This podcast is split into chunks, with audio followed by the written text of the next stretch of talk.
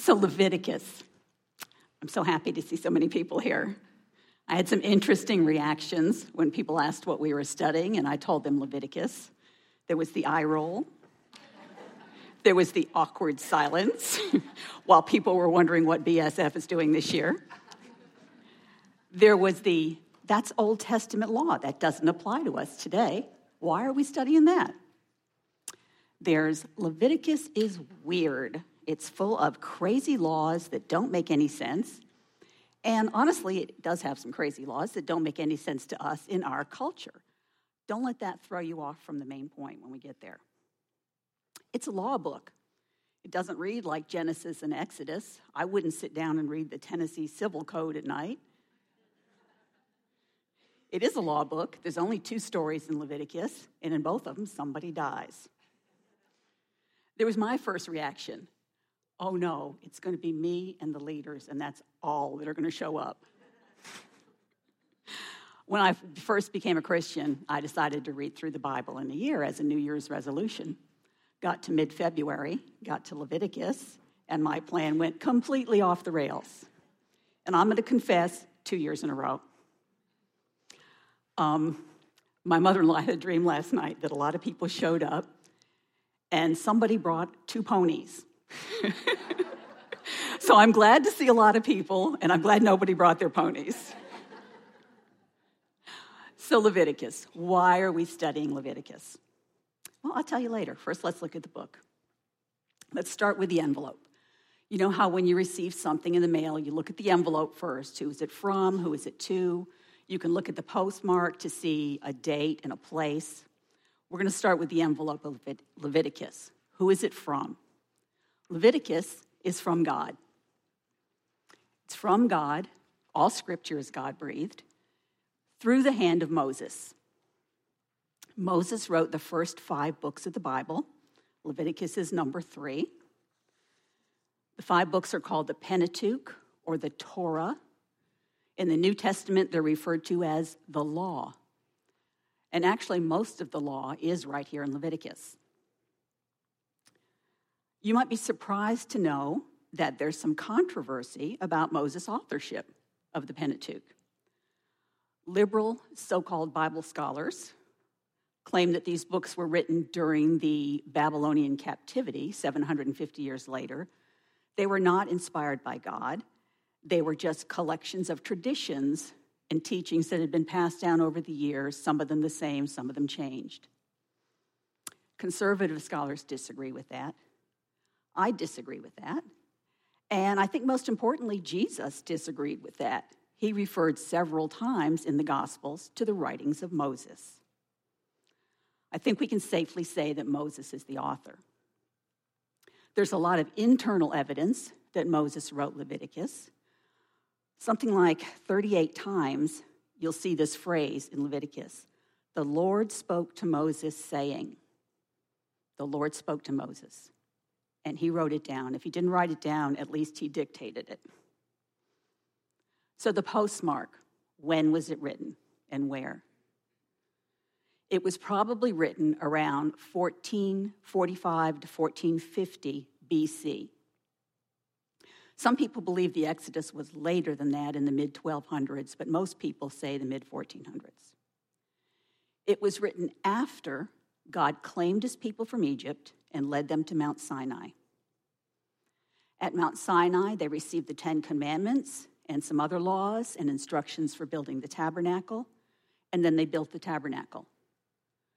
The Bible tells us the tabernacle was completed on the first day of the first month of the second year after they left captivity in Egypt. So, the beginning of their second year of freedom. That's where Exodus ends and Leviticus begins immediately. Numbers picks up one month later. So Leviticus was written during that one month period between the time the tabernacle went up and the time Numbers begins. Who's it written to? Well, Leviticus, the name means things concerning the Levites. Who were the Levites? The Levites are one of the 12 tribes of Israel. The Lord appointed the tribe of Levi to care for the tabernacle. They were to disassemble it, when it moved, carry it, set it back up. And when they camped, they were to set up their tents all around the tabernacle to guard it, to guard it from the people and to guard the people from it. So they were the temple caretakers and guards. But when we read Leviticus, we'll see that the book is about more than just the Levites. Leviticus is addressed to all of the tribes. And this is important. Leviticus is a continuation of the covenant that began with the Ten Commandments. So let's put Leviticus in context. Let's look at where this book fits into the plan of redemption. Remember, the Bible is one continuous story from the beginning to the end. God's goal has always been to dwell with his people. We see God's plan in Genesis 1 and 2. We see God's people, Adam and Eve. They're living in God's place, the Garden of Eden and the newly created earth. And they're living under God's rule and enjoying his blessing. Then the rebellion occurs in Genesis 3. Adam and Eve throw off God's rule, and so they forfeit his place and his blessing. Mankind's rebellion did not take God by surprise. Nothing takes God by surprise. Ephesians 1 4 tells us that from before the foundation of the earth, from before Genesis 1 1, God chose to redeem his people through Jesus Christ. It's always been his plan. And he makes a promise to Adam and Eve in Genesis 3:15 of a seed, a descendant who will destroy the works of Satan. And we know that's Jesus Christ. So if you look at the end of the Bible in Revelation 21 and 22, you see God's plan come to fruition. God's people, the redeemed from every tribe and tongue and people and nation, the image of God fully restored in them, living in God's place, the new heaven and new earth that are now joined together, enjoying God's rule and blessing. No more sin or sorrow or death, no more curse. The rest of the Bible, from Genesis 3 to Revelation 20, is how God gets us to that place. And Leviticus fits in that story. So before we get started with Leviticus, let's get caught up. It's been four to five years since we studied Genesis and Exodus. Um, for Israel, Exodus ends and Levit- Leviticus begins in the next breath but it's been a long time since we've looked at them. So let's kind of do a quick review. Some of you studied with us before, and some of you haven't. Um, some of you have studied the Bible for years, and some of you are new to it. So I'd like us all to start on the same page. So Genesis tells us that to start his plan of redemption, God chose a man, Abraham. Abraham was probably a pagan idol worshiper from the land of Ur. God didn't choose him because he was a good man or a righteous man. God chose him because he chose him. Genesis 15:6 is one of the most important verses in Genesis. It tells us that Abraham believed God and it was counted to him as righteousness. You can see Ephesians 2, 8 and 9 in that statement. Salvation has always been by grace through faith not a result of works. As we study the Old Covenant, um, I think we sometimes think of it as a covenant of works. We need to remember that salvation has always been by grace through faith, not a result of works. The Old Testament saints were not saved by offering sacrifices. They were saved by offering sacrifices in obedience through faith in God their Redeemer. So God gave Abraham and his wife Sarah, who was barren and way too old to be having a baby, a miracle baby named Isaac. Isaac had two sons, Esau and Jacob. God chose Jacob, the younger son, not because he was a good man or a righteous man. Jacob was a scoundrel. But God chose him to carry on his plan of redemption. From Jacob, God developed a family. Jacob had 12 sons and their descendants became the 12 tribes of Israel. God changed Jacob's name to Israel. So at the end of the book of Genesis, Jacob's family, about 70 people, end up in Egypt as honored, son, honored guests of their brother Joseph, whom they had sold into slavery, but who, through God's grace, became the prime minister of Egypt, second only to Pharaoh in power. And they lived there as his guests. The book of Exodus opens 400 years later. Israel has become a multitude. There's a new Pharaoh who didn't know Joseph, and he fears the great number of Hebrews living in his land. So the Hebrews are persecuted and enslaved. God chose another man, Moses, not because he was a good man or a righteous man, but because he was the man God chose. Moses was a Hebrew. He was raised in Pharaoh's court. He committed a murder and spent the next 40 years hiding in the desert as a shepherd. When God called him, he didn't want to go. But God chose him, and he went. He sent Moses to free his people so that God could give them the land that he promised through Abraham, so that God could grow them into a nation, and from that nation, bring forth the promised seed, Jesus Christ. So, through a series of spectacular plagues that God sent on Egypt through Moses and his brother Aaron, Pharaoh was forced to let Israel leave Egypt. God delivered Israel, his people, not because they were a good people or because they were a righteous people, but because they were the people that God chose. The Lord led the people to Mount Sinai. In Exodus 19, the people agreed to enter into a covenant with this God who has redeemed them. Interestingly, they didn't know the terms of the covenant when they agreed. They agreed because Moses said to them, God had told him, You yourselves have seen what I did to the Egyptians, and how I bore you on eagle's wings and brought you to myself. Now, therefore, if you will indeed obey my voice and keep my covenant, you shall be my treasured possession among all the peoples. For all the earth is mine, and you shall be to me a kingdom of priests and a holy nation. And all the people answered together, all the Lord has commanded us, we will do. So Moses prepared the people to receive the covenant. He had them consecrated, that is, set apart. He had them wash, and he had them not touch the edge of the holy mountain where God was going to come down. They understood they could not touch it on pain of death. Well, why is this? Why couldn't they touch the mountain? The answer is because of the holiness of God. The holiness of God would destroy them. So let's talk a minute about the holiness of God, because that's the key to the book of Leviticus. Holiness is one of those church words we use, and we talk about it and we sing about it, and we don't really think too much about what it means. God is holy.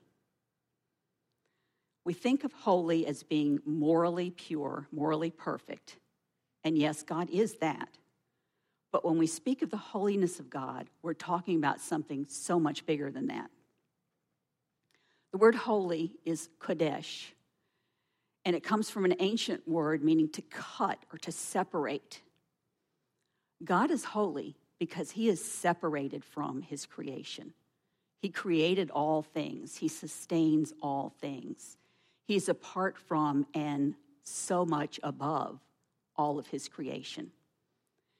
It makes him completely unique, wholly something else than his creation. And sometimes I think we think of holiness as one of God's attributes. Holiness is more than this. Holiness is his essential nature. His love is holy love. His wrath is holy wrath. His goodness is holy goodness. His nature is holy. God is completely holy. And when he manifests himself, the space around him is completely holy. Think about Moses when he met God at the burning bush. What did God say to him? He said, Do not come near and take off your sandals. You're standing on holy ground. And Moses hid his face in fear. Think of Isaiah in Isaiah 6 when he saw God and the seraphim were singing, Holy, holy, holy. Isaiah just melted. He was undone because he knew he couldn't stand in the presence of God's holiness. God's holiness is completely good and morally pure, and it will destroy anything impure that comes in contact with it, which is us, which is all of us. Every part of us is impure because of the curse our thoughts, our emotions, our bodies. Creatures who are impure will be destroyed by the holiness of God. That's why God stopped Moses from coming to the burning bush. That's why God set a boundary around the holy mountain so that the people couldn't touch it, because they would be destroyed by his holiness. So the Lord descended on Mount Sinai in fire and smoke and earthquakes and a loud trumpet, and he spoke the Ten Commandments to the people of Israel. He began his covenant with these words, and they're important I am the Lord your God who brought you out of the land of Egypt, out of the house of slavery. The law was not given as a way to get to God. The law was given to people who were already chosen by God. The people were terrified at the sight of the storm and the sound of his voice, and they stood far off and they begged Moses, Don't let him speak to us again. You speak to us, and we'll obey what you say. So God gave Moses some more laws, and he wrote them in a book and read them to the people.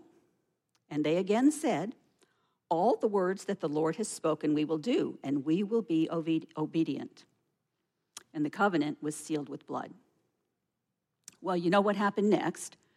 Moses went back up on the mountain to get instructions for the tabernacle. And while he was there, the people rebelled. They demanded Aaron make them an idol, the golden calf, and they worshiped it. And they said, this is the God who brought us out of Egypt. This is the God who'll go before us into the promised land. Moses was on the mountain for 40 days, and the people have already rebelled.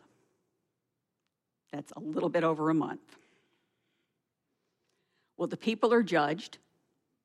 Moses intercedes, and God agreed to go with them into the promised land and not destroy them. Of course, that's his plan all along, that he's going to go with them and build them into a nation from which he can bring forth Jesus Christ. So at the end of the book of Exodus, the tabernacle is, uh, is built. You can imagine all the people standing around watching this tabernacle go up that they'd spent six to eight months working on. And Exodus ends, near the end, there are these verses. This is Exodus 40, 34, and 35. Then the cloud covered the tent of meeting, and the glory of the Lord filled the tabernacle. And Moses was not able to enter the tent of meeting because the cloud settled on it, and the glory of the Lord filled the tabernacle. The Lord was dwelling in a tent in the middle of his people in their tents. But even Moses, who had been allowed up on the holy mountain, was not allowed to enter the tabernacle. Leviticus begins immediately. For us, it's been several years, but this is where Leviticus starts. God's dwelling there, Moses can't go in. Leviticus 1 1 tells us the Lord called to Moses and spoke to him from the tent. The Lord was in the tent, Moses was outside the tent. Why couldn't Moses go in? Because the Lord is holy and Moses is not. The Bible doesn't tell us what happened next exactly. But you can imagine the chaos in the camp. Use your imagination for just a minute. This holy God, who had terrified the people from the top of a mountain, was now smack in the middle of their camp. What was going to happen? Were they all going to die? Was he going to consume them with his holiness? You can imagine people backing up and packing their tents and taking off into the desert. How could they be around a God who is holy? Not only were they sinful people, they were covenant breaking sinful people. And here's God dwelling among them. What are they going to do? Well, the book of Leviticus is God's answer to that question. Leviticus is God's gracious provision for a sinful people to live in his holy presence. For us, it's a dusty old book of laws. For them, Leviticus was life. This is life to them. This is how they are not going to be destroyed by God's holiness. So I tried to make you a PowerPoint. Let's just say PowerPoint and I have a complicated relationship. And right now we're on a break. I made all the individual slides, but I couldn't put them together in the big picture, which is what I want you to see. Um, so we're going old school today. That's why I'm up here in the whiteboards here. So, Leviticus, God's gracious provision. Here we have Israel's sin. This big black tar pit of sin. Not only original sin, their sin nature, but covenant breaking sin. They had just deeply offended this holy God.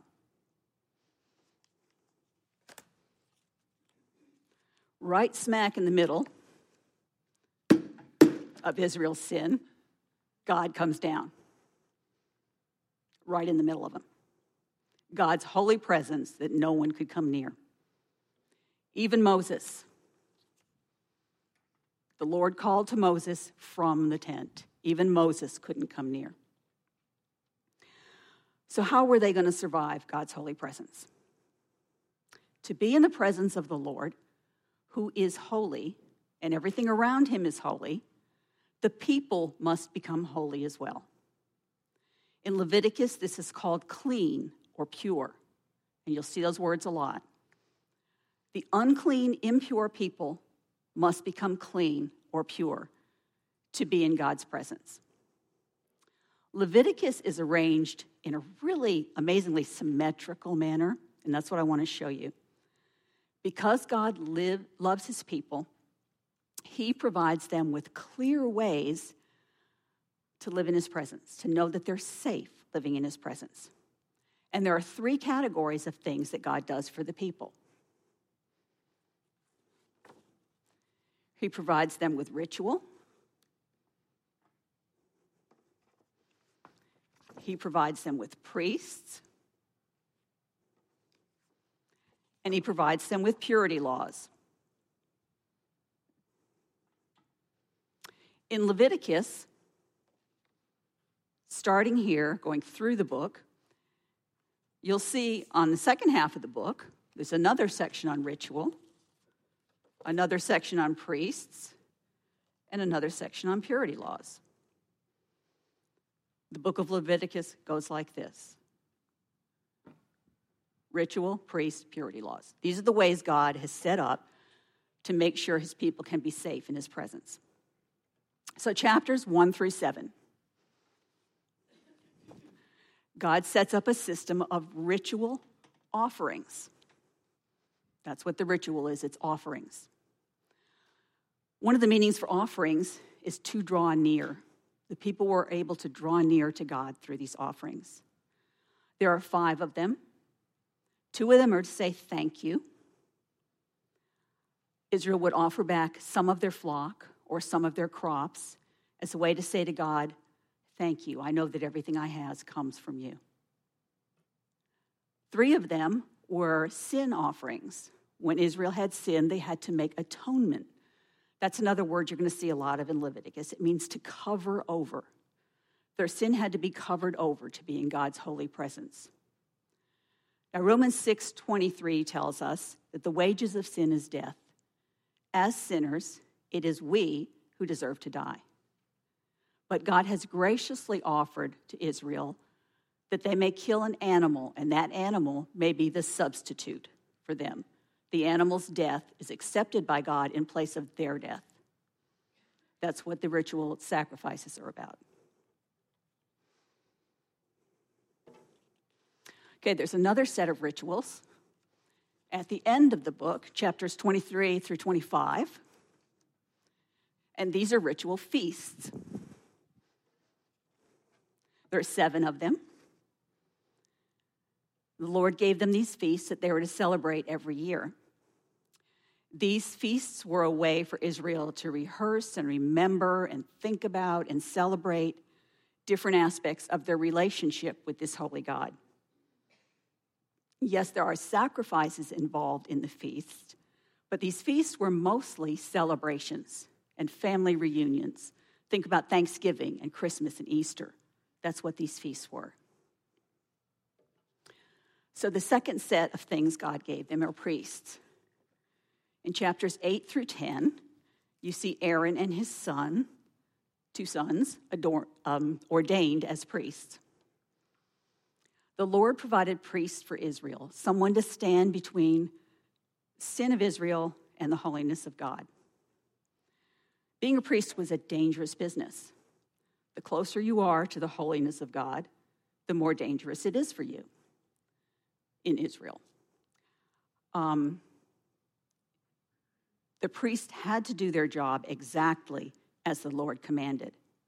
And in this section, in chapters 8 through 10, you'll see what happens to Aaron's sons. They just waltz into God's presence with strange fire that he has not commanded them, and they are consumed by his holiness. That's one of the two stories.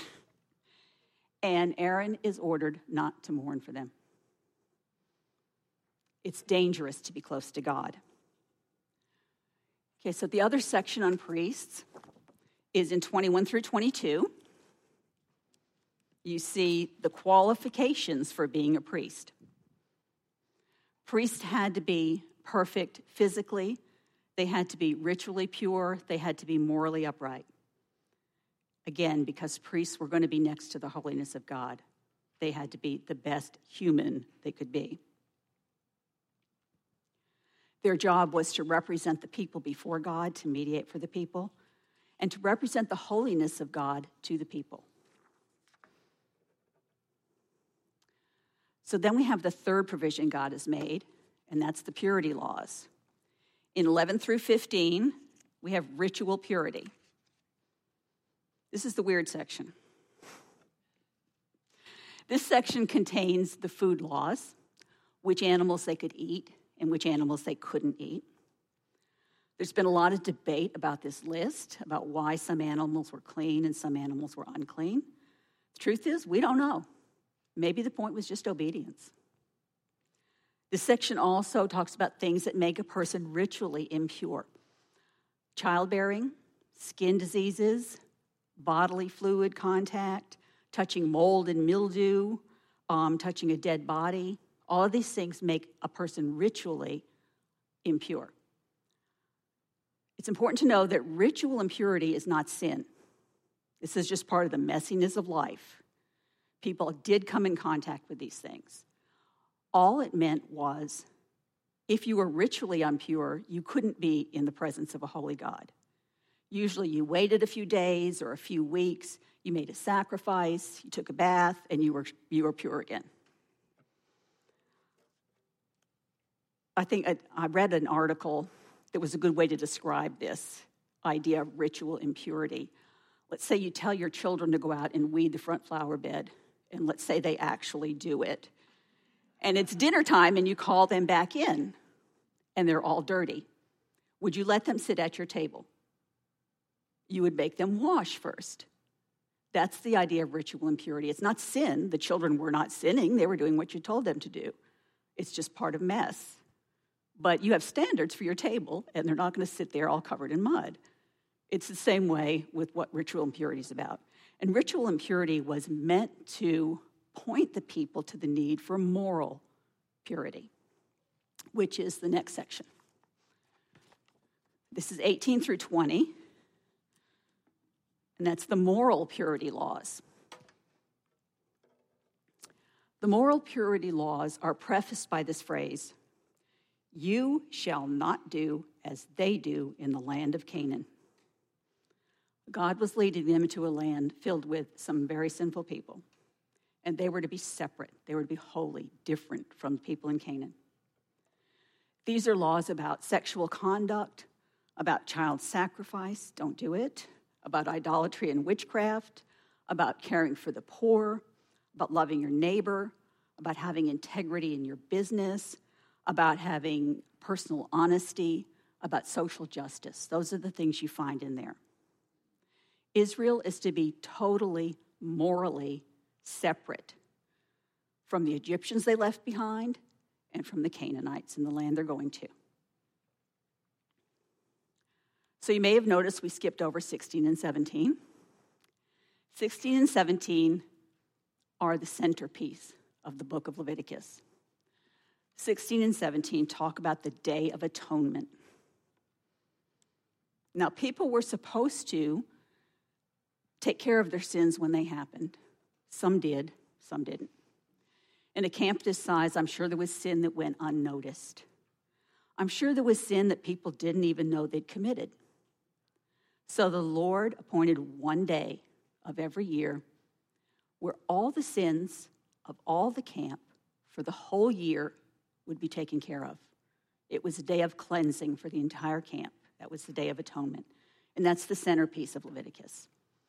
Um, you're going to talk about it more when you get to that lesson, but it involved, it was a long ceremony, and it involved two goats, which are the centerpiece of the centerpiece. One of the goats, the high priest would confess the sins of Israel over him, place them on his head, and the goat would be killed in place of the sinner. The other goat, the priest would confess the sins of Israel over him, symbolically place them on his head, and he would be driven away into the wilderness, symbolizing to the camp their sin had been atoned for and carried away out of God's presence. So one day every year, the entire camp was cleaned by this ceremony. So Leviticus ends with chapters 26 and 27 and Moses calls the people to be faithful to the covenant. Calls them again in Deuteronomy to be faithful of the covenant. Joshua calls them to be faithful of the co- to the covenant when they enter the promised land. All the prophets throughout all the Bible call them to be faithful to the covenant. They're not, and neither are we. So, did it work? Was Leviticus successful in allowing a sinful people to live in God's holy presence? Yes, it was the Lord's plan it was successful. And we see when the book of Numbers opens, this is a little phrase that is the opposite of Leviticus 1 1. Numbers 1 1 says, The Lord spoke to Moses in the tent. Moses was allowed, a sinful man was allowed to enter the tent. Unclean people can be made clean to live in God's holy presence through the means he has provided. For the Israelites at Mount Sinai, it was Leviticus, it was life to them. For us, and for everyone else now, it's Jesus. He is the one who cleans us to enter into God's holy presence. He is life to us. So, back to the question why in the world are we studying Leviticus? I'm going to give you four reasons. They're not in any particular order, and there's lots more reasons. because it's scripture. That should be enough. 2 Timothy 3 16 and 17 says, All scripture is God breathed and profitable for teaching, for reproof, for correction, for training in righteousness, so that the man and the woman of God may be complete, equipped for every good work. Leviticus is part of Scripture, and that's why we're studying it. Second reason is to learn more about the character of God. Laws reflect the character of the lawgiver. For example, in this country, we value private property, so there are laws against stealing and embezzlement, vandalism. What is it that God values? That's one of your questions each week. And I'm going to ask you to please give it serious thought. What is it that God values? The question will speak to us about things we should value because we are image bearers of God. We should value what He values. Third reason is to grow in our appreciation of what Jesus has done for us and what we've gained as a result of our restored relationship with this holy God. If you read Leviticus and you miss seeing Jesus, you've missed the point of the book. Jesus said, Moses wrote of me. And I don't think you see it any more clearly than you see it in the book of Leviticus. I hope Leviticus will make the gospel message richer to us and the Lord Jesus more beautiful in our eyes. And fourth, again, these are not in any particular order, this maybe should have been first, to think about our own holiness. The key verse in Leviticus is 19:2. Be holy because I the Lord your God am holy. This command is repeated in the New Testament. 1 Peter 1:15 says, "But just as he who called you is holy, so be holy in all that you do. For it is written, Be holy because I am holy." Are we being transformed into the image of God? Are we becoming more and more like Jesus? Are our thoughts and our behaviors and our ideas separated from the Egyptians and the Canaanites in the society all around us? It's a serious question, something to think about and pray about as we read through Leviticus. So let's pray. Oh, Father, I thank you that you have preserved Scripture for us. Um, it's going to be difficult for us to go through this book, but I pray that you will make things clear to us. You will help us see you and help us see Jesus in this. And Father, we're so grateful that you have given us a way for an unclean, impure people to be in your holy presence. You've told us we can come boldly before your throne of grace. And Father, we thank you for what Jesus has done to make that possible. And we thank you in his name.